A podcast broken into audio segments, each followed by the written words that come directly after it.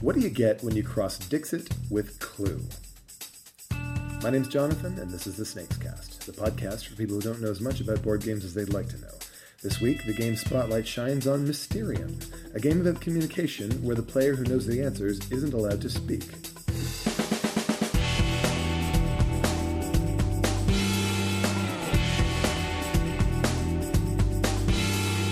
Welcome back to the Snakes Cast. Back to join me this week is Steve Tassi Hello. and David Kingsmill. Hello there. Thanks for coming back.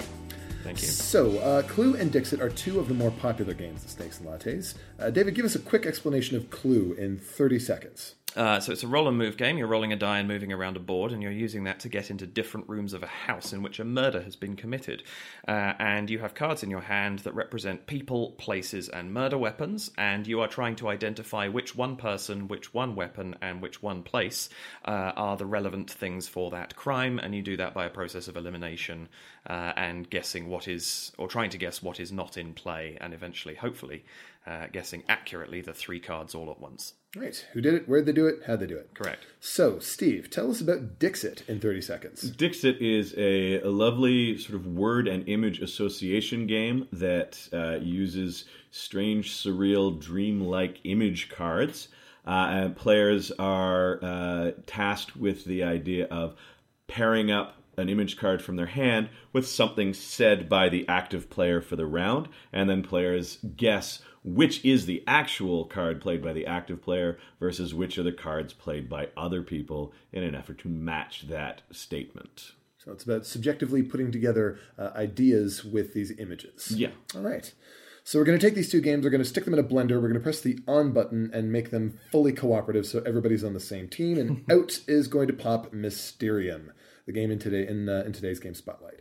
So, one player is a ghost who was murdered at this creepy old house long ago. Ooh. And the other players are spirit mediums drawn to the house to try to find out what happened. Yeah, uh, and the, the what's interesting with this one is that it's taken some seriously good elements from the two aforementioned games and has actually removed some of the stuff that, by modern standards, is considered a little bit clunky. So there's no roll and move anymore. You're not moving around a board. But you're still trying to figure out who did it, where they do it, how did they do it. Absolutely. And with Dixit, you're actually trying to give exact information, whereas the puzzle that Dixit prov- uh, provides is that you're actually trying to get some people at the table to guess your card and hope that not everybody does it because you get no points. Whereas in this one, you want to give guide people to the right person, it, but you're limited by the cards that your hand permits. And much like in Dixit, the art on these cards, which the the ghost is going to communicate with, because the ghost isn't allowed to talk. You know, they're not allowed to do the charades thing or anything. All they can do is pass these cards with weird visions and dreams and signs and symbols. And Exactly. knock on the table in traditional occultist form. and and that, that's what'll happen when one of the uh, the investigators guesses. All right, so is it this person? And the ghost will respond by knocking on the table, yes or no. That that is the person I'm trying to tell you about. So the the game itself requires just as much creativity and expressive power as Dixit, while at the same time requiring the same sort of investigative skills and process of elimination that Clue does, while at the same time being a game where everybody is on the same team. This is a potent brew that they've got together here. Have you guys played Mysterium before? Yes. Yeah. I have played the um, Polish game with the Ukrainian variant, and I have played the English version game with their version of the rules. And um, I find the game to be pretty darn confusing, especially the English version. Mechanically, they made changes from the older other language edition that I don't think make any darn sense whatsoever. Which one did you play first? Uh, I played the um, Polish slash Ukrainian variant, Right. um, and it mostly seemed like a working game. The new English edition falls apart at the end. The, the, the end game is just ridiculously complicated and Byzantine. So, David, you've played it as well? I have, but I've only played the Asmodee edition, the, the English uh, edition. North American edition. Yeah, I have not had a chance. We spoke about the Polish edition, uh, but actually, the reason I said to uh, you, Steve, is which one you played first was I I played Asmodee before I even knew there was another version. Hmm. Uh, I assumed it had been translated from a, a uh, European game just because it has a, a, feel about it that sort of gave me that idea. But I didn't know it was an alternative, and I did manage to make sense of the rules, possibly because I wasn't bastardizing a different version, because that's kind of what happened with the rules change across to the English version. Um, I think that uh, that that difference in experience is actually going to be really helpful when we go over the different experiences that these two editions of the game create. We're going to go into some details about that in a bit, but uh, just to clarify, 2013, the original Polish edition of the game was published by designers Alexander Nevskiy and Oleg Sidorenko. In 2015, it was redesigned and re-released in English as Mysterium. I, I can't even actually pronounce the original Polish name of the game. Does either of you know how to pronounce that? Um, I'm going to guess that it is pronounced absolutely nothing like what it appears uh, on well, yeah, the it's, box. It's, it's, a different alphabet, right? So yeah. English speakers are not going to have an easy time figuring no, out. It looks like it's Tajemnixi Domostwau, but I'm going to say that is absolutely 100% incorrect. I'm going to hazard a guess it's ta- Tajemnish Domostvo. I think okay. something like that. Either or both. And I'm those... going to believe him because of his British accent that makes him sound smart, which means nothing when it comes to Polish. But yes. there we go.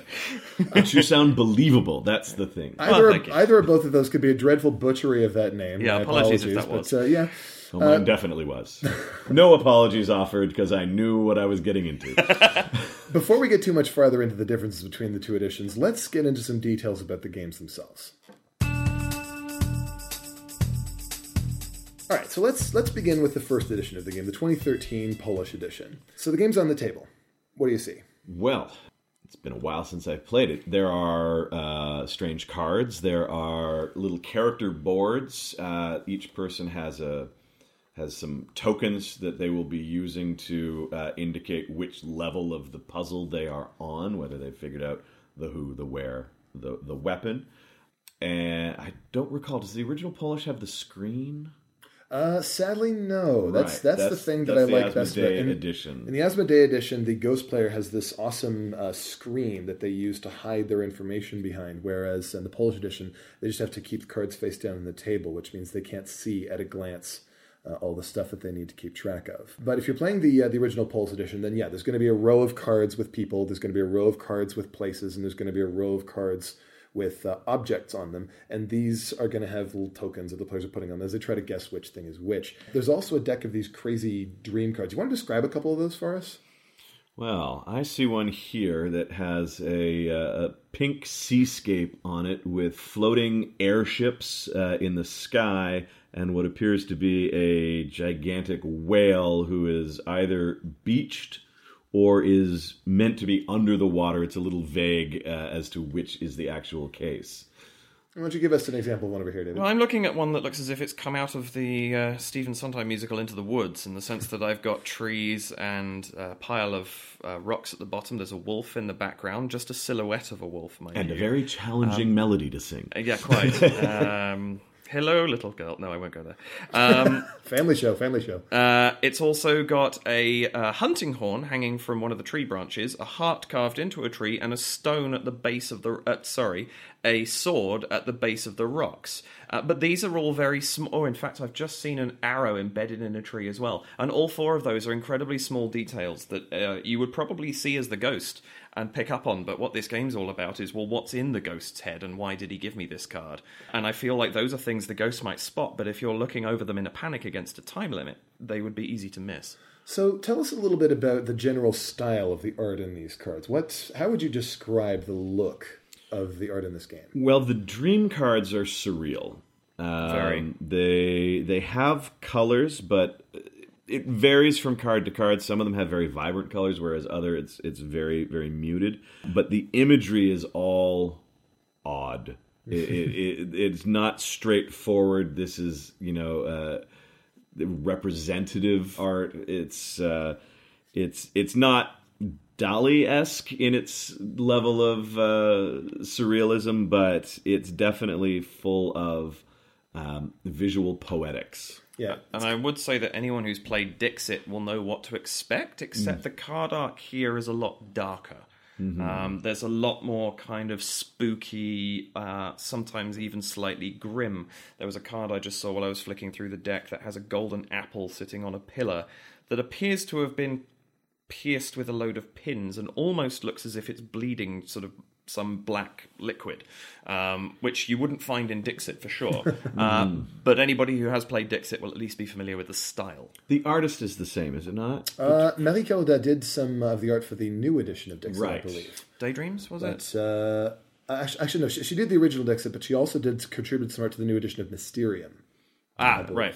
I, I'm, I'm gonna have to look that up, but uh, in any event, uh, so in addition to these dreams, you also have the art for these. And the reason I'm spending so much time on the art is because it is so very important Oh, to the atmosphere in this game. Uh, the characters are these very grim-looking sort of. Uh, you can tell that this these pictures were painted in Eastern Europe. Let's put it. That way. Uh, it very much. Nobody looks that feel to happy. it. Um, they they all look dour or yeah they they look like they should be in a line waiting to get the one potato they get a week um, This house where the murder took place was not a happy place. It really wasn't. The the the locations through it look kind of they're they're opulent and fancy, but also kind of dilapidated and corrupt. yeah definitely in a state of entropic decay So as players are playing this game, what is going to now? Okay, we set the scene. We've got these cards out here. Uh, as a uh, a ghost player, what are you going to do? what you're going to do, not talking necessarily specifically mechanically, is you are going to use the cards, the dream cards that you have, in an effort to convey to the players the answers to their particular pieces of the puzzle. Right. Each of them has a, like a thing that you're trying to tell them. Yeah, pick you're, you're trying to convey a, a place, a person, and a weapon to each of the other players. One at a time, it should be added. Uh, yes, you start uh, start with place. Is it? Or- It doesn't matter which one, really. But, uh, right in in the newer version they they tell you to go in a certain order but yeah in the in the original you can guide people towards places or things or uh, people and by doing so you, what you do is you give them dream cards that are meant to connect to one of the nine cards that's been or However many. however many cards three cards for each player so each player has a thing a person and a, a place and so I, as the ghost i would hand out dreams visions to the players in an effort to lead each of them to their own specific cards and they're going to sort of talk it over. It's like, okay, I've got a picture of two round things on these cards, so I'm probably supposed to pick this cricket ball here. And that's one of the things that I think has been added into this that, that surpasses, you know, the Dixit and Clue uh, analogy that we're using, uh, which is that you've got this open communication because while the ghost can't speak, everybody else can.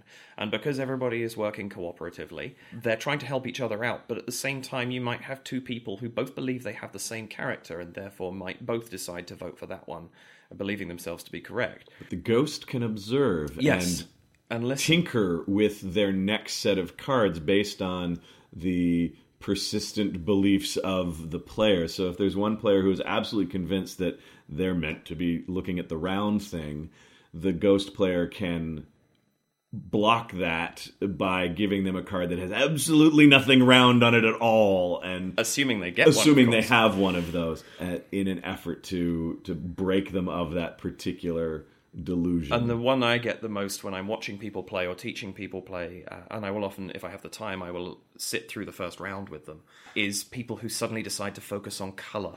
And the ghost is, and this is why I was saying earlier, the ghost might be focusing on the sword at the bottom of the stones. Uh, but if colour is what they choose to go with, he's got to, or she has got to work a completely different alternative on how they're giving cards. Uh, and the other big thing for me is when I sort of drop the bomb uh, to the group as a whole rather than the ghost of saying the ghost might just have to ditch cards because they have nothing useful in their hand for anybody at the table which happens very rarely but it does happen and that sort of confusion that it throws into the game is wonderful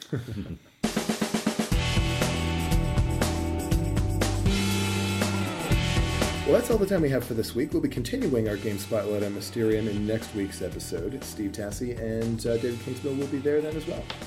See you next time, guys. see you then thanks for having us This Snakes Cast is produced by P.T. Douglas. Music is provided by Bensound. The opinions expressed on the show belong to the people in it and not the company behind it. So until next time, thanks for listening.